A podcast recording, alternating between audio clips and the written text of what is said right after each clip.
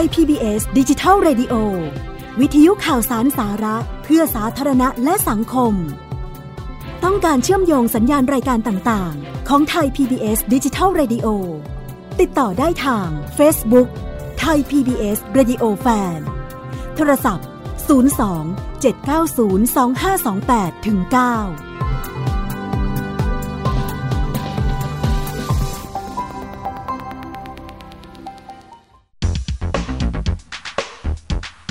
พื่อความรู้ความเข้าใจในโลกของสื่อ รู้วิธีใช้ความคิดประเมินสื่อ ชวนคุณคิดและติดตามในรายการ ทันสื่อ กับบรรยงสุวรรณพอง สวัสดีครับคุณผู้ฟัง นี่คือทันสื่อ รายการความรู้ด้านสารสนเทศ และเรื่องราวที่เกิดขึ้นในโลกข่าวสาร ซึ่งส่งผลกระทบต่อบุคคลหรือสังคม อันเนื่องมาจากเนื้อหาและสื่อนำมาเรียนรู้ร่วมกันเพื่อนำไปสู่สังคมคุณภาพ ออกอากาศทางไทย PBS Digital Radio บรรยงสวนพองดำเนินรายการ จิตกรีนเมฆเหลืองประสานงานทันสื่อวันนี้นำเรื่องไฟไหม้นอตรดามกับอคติ ของคนในสื่อสังคมมาพูดคุยกับคุณผู้ฟัง จากเหตุการณ์เพลิงไหม้หลังคาอาสนวิหารนอตรดาม ซึ่งเป็นคริสตศาสนสถาน สถาปัตยกรรมกอธิกในกรุงปารีสเมื่อเย็นวันจันทร์ที่ 25 เมษายน 2562 ในเวลาท้องถิ่น ขณะที่รัฐบาลฝรั่งเศสก็ไม่ได้เปิดเผยสาเหตุที่เป็นทางการชัดเจน ก็ได้แต่คาดว่าจะมาจากการซ่อมแซมปรับปรุงตัวอาคาร เพลิงไหม้ครั้งนี้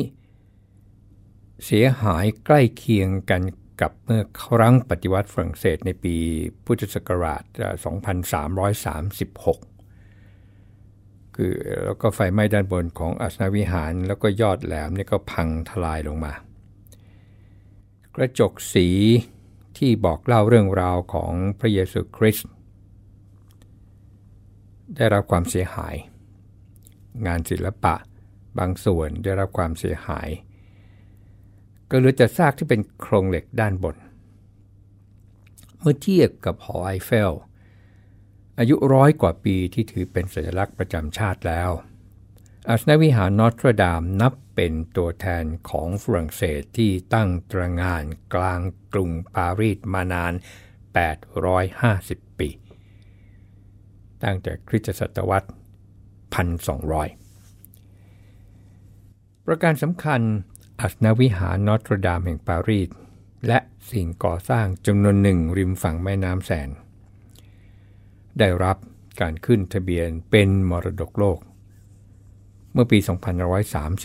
2534 อันทำให้ประชาคมโลกตกใจ ในความเสียหายของมรดกโลกชิ้นนี้ไปกับกองเพลิง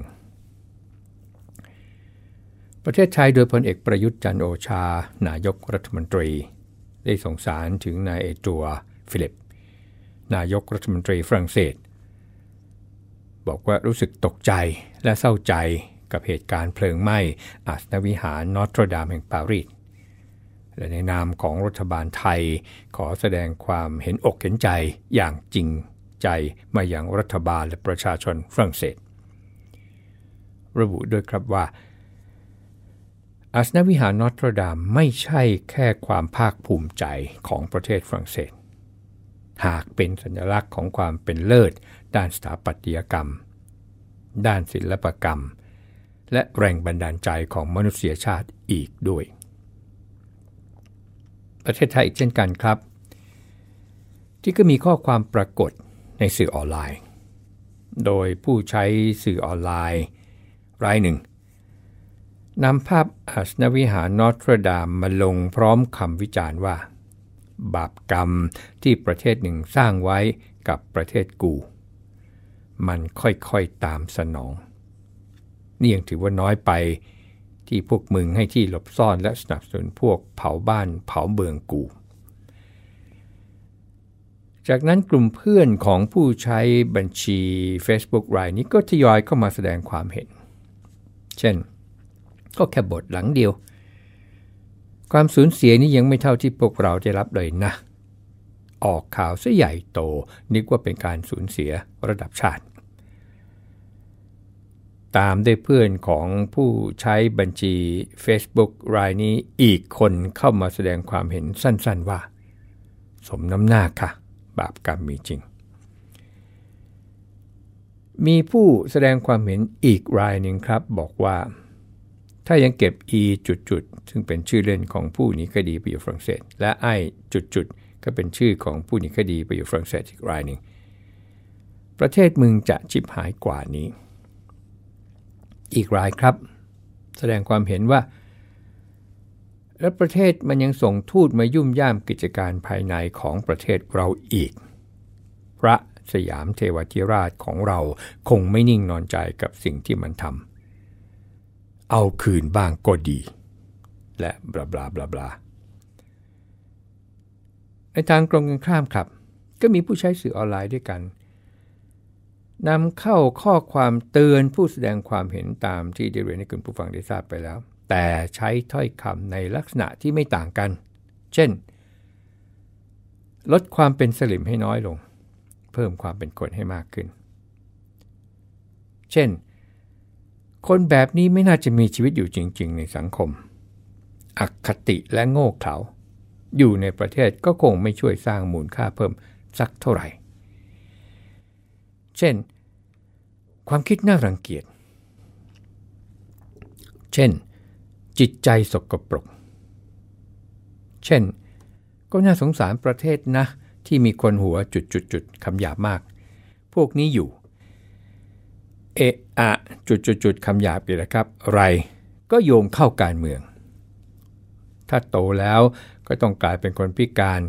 แนะนำให้ตายจุดๆคำหยาบครับไปนะ คนจุดๆคำหยาบไร มีสมองไม่มีสมองไอ้จุดๆๆคำหยาบอีกเช่นเคย เช่น ความคิดแบบนี้เป็นตัวแทนความคิดที่น่ารังเกียจของคนไทยเป็นจำนวนมาก ที่มักจะใช้สันดานของความเป็นไทย มากกว่าจะใช้จิตใจของความเป็นมนุษย์ที่มีอารยธรรม ผมละอายใจที่มีเพื่อนร่วมชาติแบบนี้ และอื่นๆอื่นๆอื่นๆสรุปแล้วมีสองฝั่ง เหมือนเหรียญสองด้าน คือถ้าไม่ขาวไปเลยก็ดำไปเลย ท่านสื่อก็เลยขอใช้เรื่องนี้เป็นตัวแทนการแสดงความเห็นของผู้ใช้สื่อออนไลน์ มาเป็นประเด็นในการพูดคุยครับ มีคำสั้นๆที่เกี่ยวข้องกับเรื่องนี้อยู่คำหนึ่ง คืออคติ ที่หมายถึงความลำเอียง ความไม่เที่ยงธรรม ซึ่งทาง วิชาการสังคมวิทยาอธิบายว่าอคติเนี่ยเป็นทัศนคติที่มีแบบแผนตายตัว คือมาจากคำภาษาอังกฤษว่า stereotype คือมีความรู้สึกแบ่งแยกผู้อื่น เป็นกลุ่มเป็นพวกเป็นประเภท ส่วนความหมายที่เป็นคำอธิบายชัดเจนในพระไตรปิฎกของพุทธศาสนา 4 ประการก็คือ 1. ฉันทาคติลำเอียงพระรัก 2. โทสาคติล ลำเอียงเพราะชัง 3. โมหคติลำเอียงเพราะเขาและ 4. พยาคติลำเอียงเพราะกลัวตรงตรงนี้มีลำเอียงเพิ่มขึ้นอีกหนึ่งคำนะครับลำเอียงที่ว่านี่คืออะไร อธิบายสั้นๆจากพจนานุกรม ฉบับราชบัณฑิตยสารถึงคำว่าลำเอียงคือเข้ากับฝ่ายใดฝ่ายหนึ่ง หรือไม่วางตัวเป็นกลาง หรือ ไม่เที่ยงธรรม เมื่อประมวลความหมายของอคติครับก็อธิบายได้ว่าเป็นความลำเอียง เป็นความไม่ยุติธรรม เป็นกิริยาอันไม่พึงกระทำหรือเป็นการกระทำอันไม่สมควร ส่วนปัจจัยที่ทำให้เกิดอคติสรุปอย่างนี้ครับว่า 1. ความรักใคร่ชอบพอ 2. ความโกรธ 3. ความเกลียดความโกรธความเกลียดข้อ 2 3. ความหลง ความเขาเบาปัญญา และ 4. ความเกรงกลัว ความขลาด 1. ความรักใคร่ชอบพอ 2. ความโกรธความเกลียด 3. ความหลงความเขาเบาปัญญา และ 4. ความเกรงกลัวความขลาด อคตินี่เองครับที่เป็นสาเหตุหลักของความผิดพลาดในกระบวนการคิดและตัดสินใจ เพราะอะไร เพราะไปใช้อารมณ์ ย้ำอีกครั้งครับว่าอคติ คือสาเหตุหลักของความผิดพลาดในกระบวนการคิดและตัดสินใจ ไม่เพียงเท่านั้นครับ ใจที่เป็นอคติของคนหนึ่ง ยังเผยแพร่ความเชื่อออกไป ออกไป ปัจจุบันก็บนสื่อออนไลน์ที่ไร้ขอบเขตของเวลาและสถานที่จนมีผู้หลงเชื่อ กลัวตาม ชอบตาม รักตาม เกลียดตาม เดือดเนื้อร้อนใจทั้งตนเองและผู้อื่นที่เชื่อที่กลัวที่เกลียดที่รักที่หลงที่เขา เมื่อลำเอียงไปในทางใดทางหนึ่ง อย่างเช่นความหลง ความเขาที่รู้เท่าไม่ถึงการ ความไม่ละเอียดที่ท่วนหายไป ความรู้ที่จะค้นคว้าหายไป แล้วก็ลึกไปจนถึงการมองคนในแง่ร้าย เช่นนี้ก็จะตัดสินใจโดยขาดการพิจารณาที่เรียกว่าอารมณ์นั่นเอง ปิดใจแล้ว ถ้าอย่างนี้ไม่ฟังอย่างนี้จริงจะฟัง ถ้าอย่างนี้มาเมื่อไหร่เป็น เฮตาม ถ้าอย่างนี้มาเมื่อไหร่นี่เป็นเรื่องโต้ตอบ อารมณ์รุนแรง ปิดใจไม่รับฟังความคิดเห็นของผู้อื่น แบบนี้ทางพุทธศาสนาเรียกว่าอาวิชชา ซึ่งตรงกันข้ามกับวิชาวิชาที่ว่านี่ครับก็คือการรู้แจ้งเห็นจริงตามข้อเท็จจริง ผลของอคติจึงนำไปสู่ความเกลียดชัง ความวุ่นวาย ความไม่สามัคคี สุดท้าย ไม่สุขสงบ ที่เกิดขึ้นในใจของเรานี่เองแหละครับ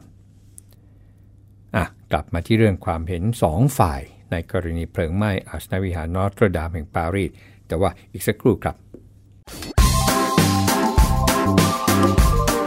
กำลังฟังรายการ ทันสื่อ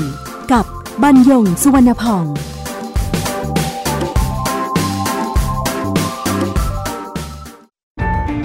ฟังสปอตตัวนี้แล้ว อย่าเพิ่งตกใจนะครับพี่น้องชาวไทย วันนี้ประเทศไทยมีผู้สูงอายุถึง 10 ล้านคน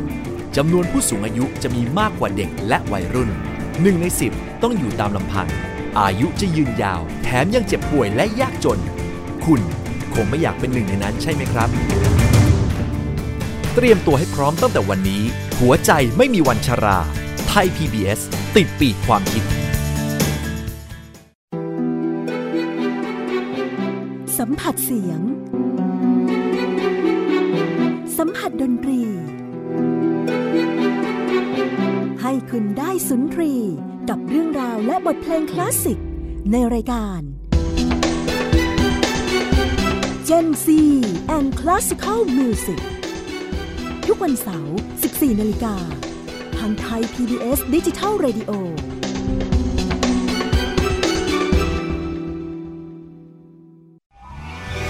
วิทยุไทย PBS www.thaipbsradio.com ออกอากาศจากอาคารบี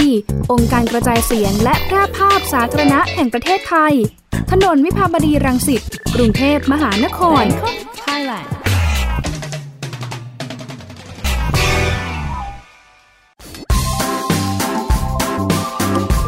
คุณกำลังฟังรายการ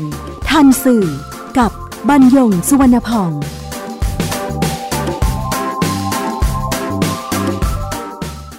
ว่าการที่ฝ่ายแรก ที่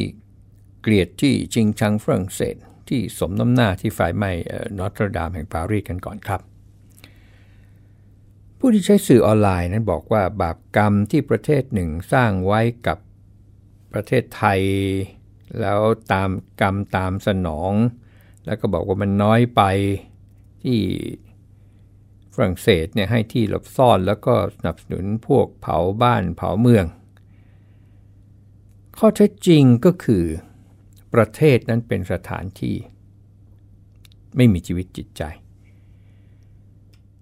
เป็นเพียงอาณาเขตทางการเมืองทำกรรมใด ๆ ไม่ได้เลย การที่ให้ที่หลบซ่อน ก็ไม่ใช่เพราะฝรั่งเศสเนี่ยโดยผู้มีอำนาจ ให้พักอาศัยได้โดยเปิดเผยไม่ต้องหลบซ่อน ช่นเดียวกันกับผู้ที่หนีคดีไป เพราะสนับสนุนการเผาบ้านเผาเมืองนี่ก็ไม่ใช่อีกเช่นกันนะครับ เพราะมันคนละคดีกันกลุ่มเพื่อนของผู้ใช้ชื่อบัญชีรายนี้ที่แสดงความเห็นว่า ก็แค่โบสถ์หลังเดียว ความสูญเสียนี่ยังไม่เท่าที่พวกเราได้รับเลยนะ ออกข่าวซะใหญ่โตนึกว่าเป็นการสูญเสียระดับชาติ ข้อเท็จจริงไม่ใช่เป็นเพียงสิ่งปลูกสร้างที่ได้ชื่อว่าโบสถ์หากเป็นโบสถ์ที่มีฐานะทางศาสนาคริสต์นิกายโรมันคาทอลิกเนี่ยอาสนวิหารเป็นฐานะอาสนวิหารนอตรดามนั้นแปลว่าแม่พระ ภาษาอังกฤษคือ Our Lady เป็นคำที่ชาวแคทอลิก เรียกพระนางมารีพรหมจารี ปัจจุบันอาสนวิหารแห่งนี้ยังใช้เป็นโบสถ์โรมันคาทอลิก และเป็นที่ตั้งคาเธดรลของอาร์บิชอปแห่งปารีสอาสนวิหารนอตรดามนั้นสร้างเมื่อปีพุทธศักราช1706 แทนที่วิหารเดิมนะครับ ในรัชสมัยพระเจ้าหลุยที่ 7 ถึงวันนี้เนี่ยอายุ 856 ปี แล้วก็ยังมีการก่อสร้างเพิ่มเติมเพิ่มเติม ตลอด 37 ปีเต็ม มาแล้วเสร็จสมบูรณ์เนี่ยในปีพุทธศักราช 1743 แล้วได้ชื่อว่าเป็นโบสถ์ที่มีลักษณะทาง สถาปัตยกรรมคอสิกแบบฝรั่งเศสสวยงามที่สุด อาสนวิหารแห่งนี้เคยเสียหายอย่างหนักมาแล้วครั้งหนึ่งครับ ในระหว่างการปฏิวัติฝรั่งเศสเมื่อปีพุทธศักราช 2336 ครั้งนั้นประติมากรรมแล้วก็ศิลปะทางศาสนาถูกทำลายไปมาก แล้วก็มีการบรณะครั้งใหญ่ในช่วงคริสตศตวรรษที่ 19 จนมีสภาพเหมือนก่อนถูกทำลาย ก็มาเสียหายครั้งล่าสุดเนี่ยเมื่อ 15 เมษายน 2562 จากการถูกเพลิงไหม้ในระหว่างการซ่อมแซมและยอดแหลมของอาสนาวิหาร เมื่อกล่าวถึงการสูญเสีย ที่ผู้แสดงความเห็นใช้ข้อความว่าไม่ใช่การสูญเสียระดับชาตินั้น ข้อเท็จจริงครับ แม้ เป็นความเสียหายที่ยังไม่ถึงขั้นสูญเสีย คือไม่ได้ราบพนาศูนย์จากถูกไฟไหม้ไปหมดทั้งหลัง ก็นับเป็นความเสียหายในระดับโลก เพราะอาสนวิหารแห่งนี้ องค์การการศึกษา วิทยาศาสตร์ และวัฒนธรรมแห่งสหประชาชาติคือ United Nations Education Scientific and Cultural Organization เรียกกันสั้นๆ ทับศัพท์ว่ายูเนสโก ได้ขึ้นทะเบียนเป็นมรดกโลกเมื่อปี 2534 ที่รัฐบาลไทยในฐานะประเทศสมาชิกองค์การสหประชาชาติก็ได้แสดงความเสียใจไปอย่างฝรั่งเศส ส่วนการนำความเสียหายจากไฟไหม้หลังคาและยอดแหลมของอาสนวิหารนอตรดามแห่งปารีส ว่ายังไม่เท่าความเสียหายของไทยในช่วงที่เกิดเหตุการณ์ไม่สงบทางการเมือง จนนำไปสู่การสูญเสียทั้งชีวิตและทรัพย์สินเมื่อปี 2553 ที่มีการเผาสารกลางจังหวัด เผาอาคารร้านค้า ย่านสีแยกราชประสงค์ และจุดต่างๆ ในกรุงเทพนั้น ก็เป็นเรื่องที่ไม่พึงจะนำมาเปรียบเทียบ แม้ ความเสียหายที่ประเทศไทยได้รับจากความขัดแย้งทางการเมืองในด้านเศรษฐกิจที่ภาครัฐประเมินมูลค่านับแสนล้านบาท และด้านสังคม ที่จนถึงวันนี้ก็ยังแบ่งฝักแบ่งฝ่ายไม่ต่างกันเท่าใดนัก แต่ที่เกิดกับอาสนวิหารนอตรดามเป็นความเสียหายในด้านของความในด้านศิลปะ วัฒนธรรม แล้วก็จิตใจ ในระดับโลก จึงไม่ใช่เรื่องอันควรนำมาเปรียบเทียบกัน ส่วนที่แสดงความเห็นว่าสมน้ำหน้าบาปกรรมมีจริงนั้น นอกจากจะเป็นคนละเรื่องเดียวกันแล้ว ภาษาวัยรุ่นนะครับคนคนแก่ก็ใช้คนละเรื่องเดียวกันคือคนละเรื่องเนี่ยนะครับแต่ใช้คำว่าคนละเรื่องเดียวกัน ข้อเท็จจริงที่ได้นำมาพูดคุยกับคุณผู้ฟังก่อนหน้านี้ก็มีคำตอบไปแล้ว กรณีที่มีผู้แสดงความเห็นบนสื่อออนไลน์ว่า ถ้ายังให้ที่พักพิงแก่ผู้หนีคดีอาญาตามกฎหมายไทย ฝรั่งเศสจะชิบหายกว่านี้ รวมทั้งการส่งทูตมายุ่มย่ามกิจการภายในของไทย ผู้แสดงความเห็นรายนี้ยก พระสยามเทวทิราชมาอ้างว่า คงไม่นิ่งนอนใจกับสิ่งที่ทำแล้วก็ตบท้ายว่าเอาคืนบ้างก็ดี นั้น ขอใช้โอกาสนี้พูดคุยกับคุณผู้ฟังว่า พระบาทสมเด็จพระจอมเกล้าเจ้าอยู่หัว มีพระดำริว่า ไทยมีเหตุการณ์ที่เกือบจะต้องเสียอิสรภาพมาหลายครั้ง แต่เผอิญให้มีเหตุรอดพ้นพยันตรายมาได้เสมอ คงจะมีเทพยดาที่ศักดิ์สิทธิ์ คอยอภิบาลรักษาอยู่ สมควรที่จะทำรูปเทพพยดาองค์นั้นขึ้นสักการะบูชา จึงทรงพระกรุณาโปรดเกล้า โปรดกระหม่อมให้พระวรวงเธอ พระองค์เจ้า ประดิษฐวรการ ปั้นหล่อเทวรูปสมมุติขึ้น แล้วถวายพระนามว่า พระสยามเทวาธิราช ประดิษฐานณพิที่นั่งทรงธรรมในพระบรมมหาราชวัง พระสยามเทวาธิราชจึงนับเป็นสิ่งศักดิ์สิทธิ์คู่บ้านคู่เมืองกรุงรัตนโกสินทร์นับแต่นั้นมา อะมาพูดกันเรื่องความเชื่อ เมื่อพิจารณาความเชื่อที่ว่านี้แล้ว พระสยามเทวาธิราช น่าจะเป็นเทพที่ปกปักรักษาบ้านเมืองมากกว่าจะเป็นผู้ทำลายล้าง หรือแค้นใครชาติใด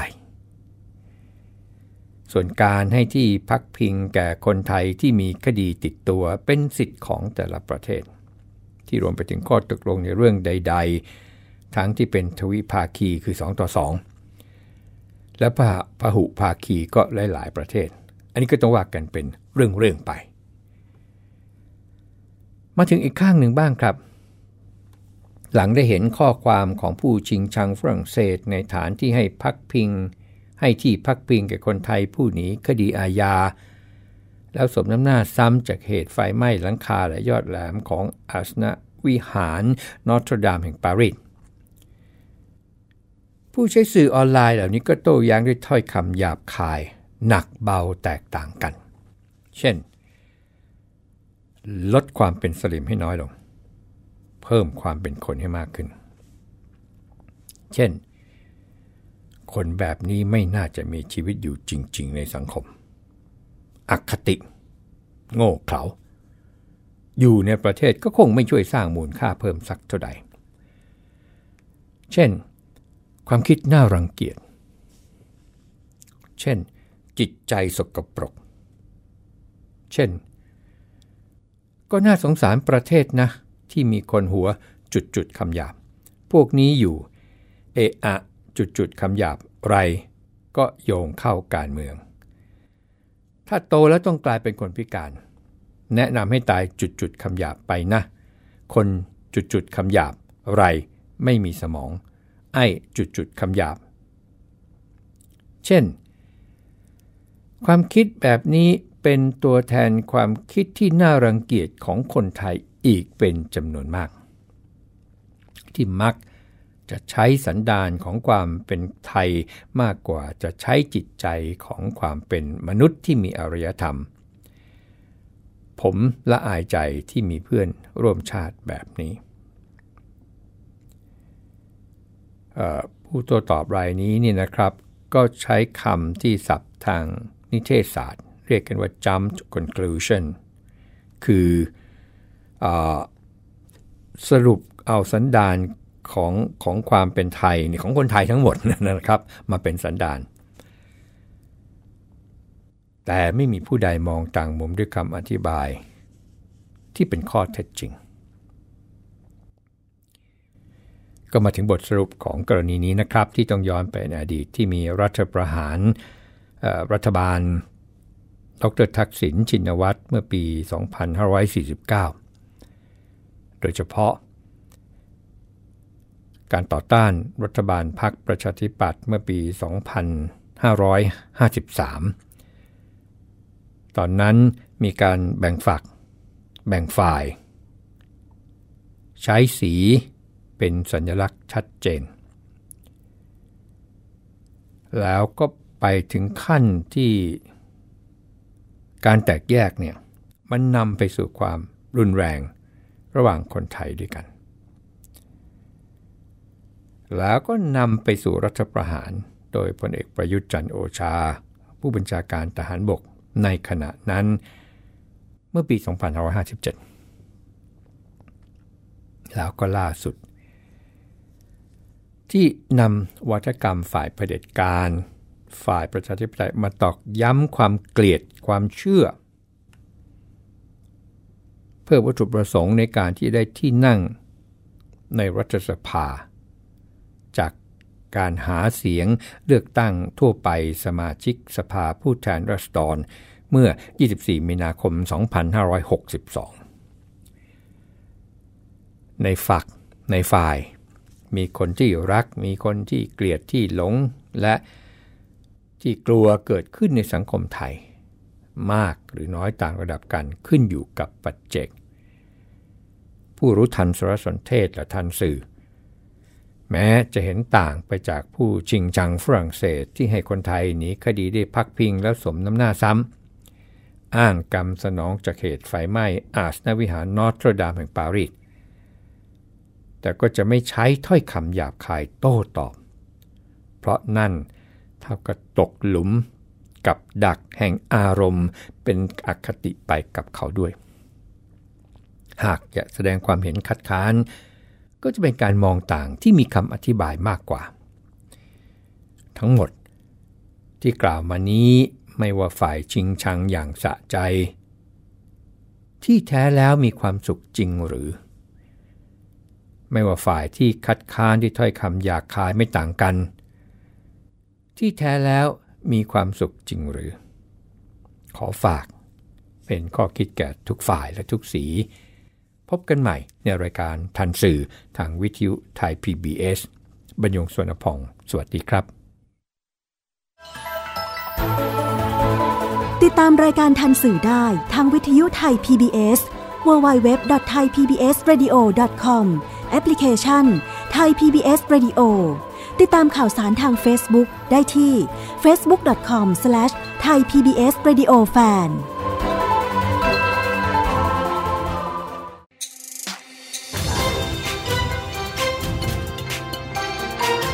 กำลังรับฟังไทย PBS ดิจิทัล Radio ฟังทางเว็บไซต์ www.thaipbsradio.com ฟังทางโทรศัพท์มือถือ ดาวน์โหลดแอปพลิเคชันไทย PBS Radio ติดตามข่าวสารความเคลื่อนไหว กดไลค์ที่ Facebook ไทย PBS Radio Fan